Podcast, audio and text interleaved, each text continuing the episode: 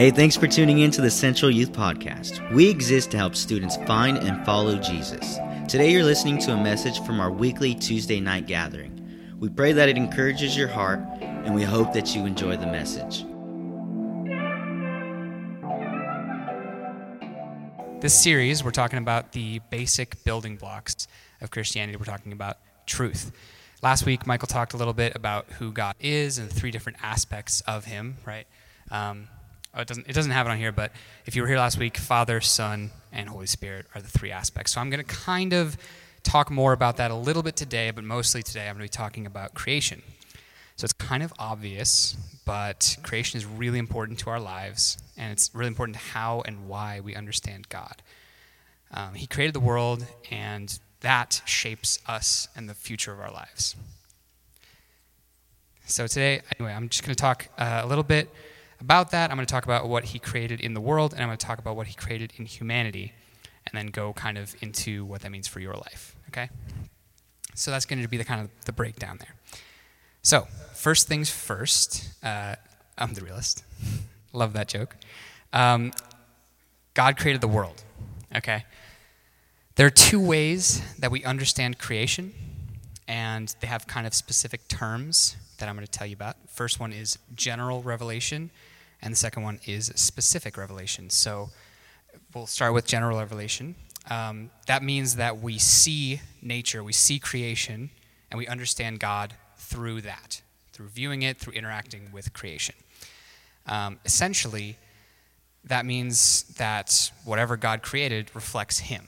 Okay, so Genesis one through two describes the creation of the world. It tells us that God spoke the world into existence. He formed everything with a purpose and saw that it was good. So we have the first verse here. Do you guys want to read the verses? Can I get some volunteers for that? Yeah? Okay, so first first verse here is Psalm nineteen, one through three. Okay, Joel's got dibs on the first one. There's plenty, though. Yeah, thanks. So basically, what that means is that the world reveals to us just how much God cares about his creation, just how much effort he put into it. Um, the more that we see of what he's made, the more obvious it is that there's a creator, that he loves his creation, and that he is good. Okay? So the next verse we're going to talk about is Romans two fifteen. Who wants to read this one? You can't point at somebody else. Go ahead, Rachel. Shh. If you voted, I might pick you next, so go ahead, Rachel. Yes, so we're going to touch more on this later, but essentially this is talking about God creating humans in his image. So not only can we see reflections of God in creation in, in the world, but we can see it in ourselves and in other people, okay? There are, there are a lot of different ways. There are things like shared humanity, things like morality, um, need for relationship, all sorts of things like that point toward God. Uh, additionally, our ideas of purpose, uh, of community, all things like that directly reflect God, the image of the Trinity. Does anybody not know the term Trinity? It's a little confusing. We talked about it a little bit last week. Yes? You're on board? Okay. Cool. Um, but yeah, basically, God is already in relationship, and he's already in community, and we are drawn to that. So that's kind of another way that we can see direct reflection of God. Anyway, so back to the topic. Um, there's other aspects of creation that reflect God. I'm not going to go too far into this because I'm not an expert, but there's a lot of scientific evidence for God. I think it's super interesting, so I'm going to share a little bit with you guys, just because a lot of people, especially in today, um, today's age, think that science and religion are opposites. But realistically, there's a lot of things that point directly to God in science. Um, so there's things like the Big Bang, which is evidence of the one time that, I guess, matter can be created or destroyed. Um, there's things like evolution, because if you've read Genesis, it kind of tells like a story, right? And we can see archaeological evidence that it wasn't seven days. It was a longer period of time. Um, and there's just a lot of complexity and beauty in creation that points toward someone with intelligence making it, as opposed to just random chance. Um, There's an example that I like that I'm not going to go into a ton of detail on, but essentially humanity is what's called finite. So everybody in this room has limits, right? And God is infinite. He has no limits. And so it's hard for us to understand him. There's no way we can understand him fully. Um, the way that I like to think about it is if you think about like a two D realm, so like a piece of paper with a bunch of dots written on it, you know, you can see like, you can see everything.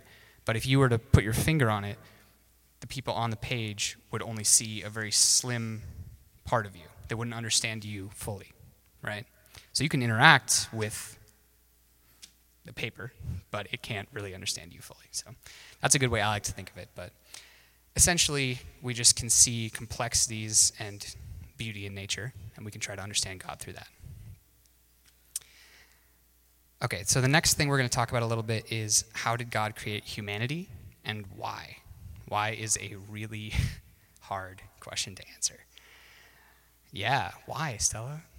You're going to answer that. Did you know that? Yeah, you're the next speaker, dude. Um, anyway, back to it. Genesis tells us that God created humanity in his likeness to be in relationship with him and with each other. So we're going to read Genesis one, twenty-six through twenty-eight. So go ahead, Stella. I'm just kidding. Does anyone who want to read? You're voting him now. You, you can't vote him. That means you got to go. Okay. Kyle's got it. Thank you. Guys, I'm going to be honest. When I first read this passage, I got really hung up on how much God wants us to rule over fish. Um, so I think it's just really important that we focus on that in our lives. uh, anyway. But seriously, though, this verse tells us God created us in his image, and he created us with a purpose, right? We're supposed to be in relation with each other. We're supposed to have a relationship with God. We're supposed to be caretakers of his creation. Um, a lot of times people refer to this as like the capital C church, like us as a whole, right?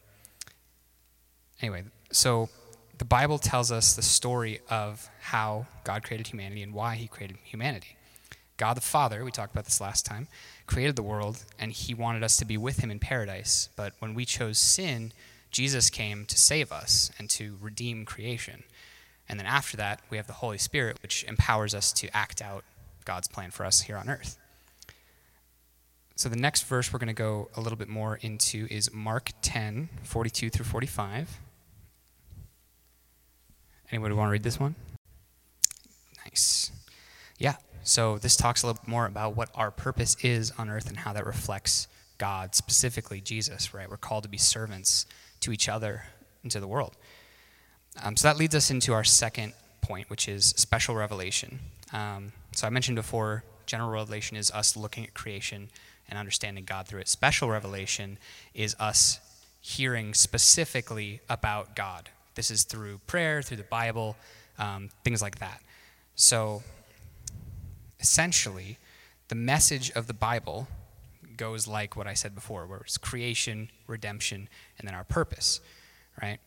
Jesus is the message of the Bible. The entirety of Scripture is a story about how God created the world and then saved it for a reason. So we're going to go into um, our second to last verse, John one, one through five, and I'll just read this one really quick. In the beginning was the Word, and the Word was with God, and the Word was God. He was with God in the beginning. Through him all things were made. Without him nothing was made that has been made. In him was life, and that life was the light of all mankind. The light shines in the darkness, and the darkness has not overcome it. Which is a very wordy but very important verse, guys. This is actually talking about Jesus, how he was there in creation, and he was there to redeem creation. He is the light of the world, which refers to our salvation. It's um, kind of a weird concept to think that God created us with the choice to choose evil, essentially.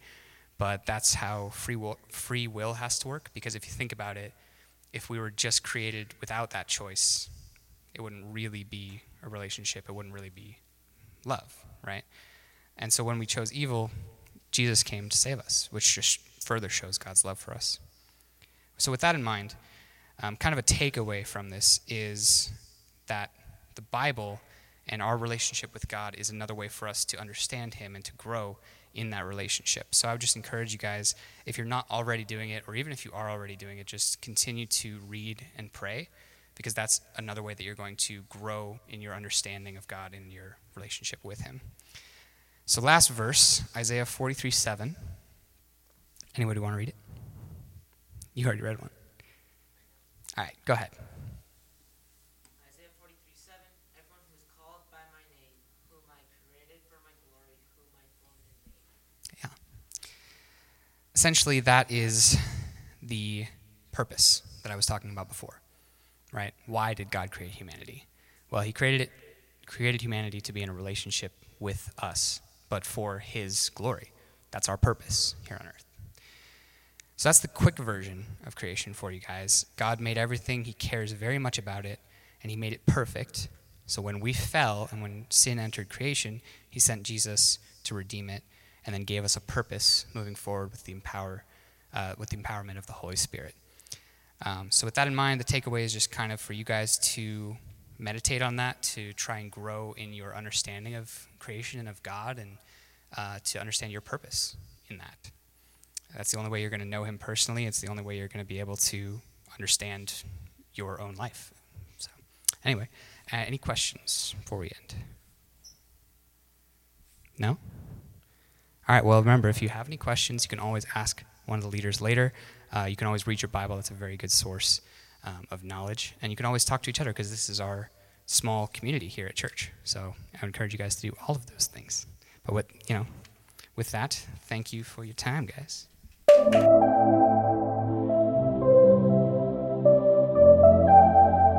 Thanks again for tuning into today's episode. To get more information about Central Youth, head over to centralsj.org forward slash youth.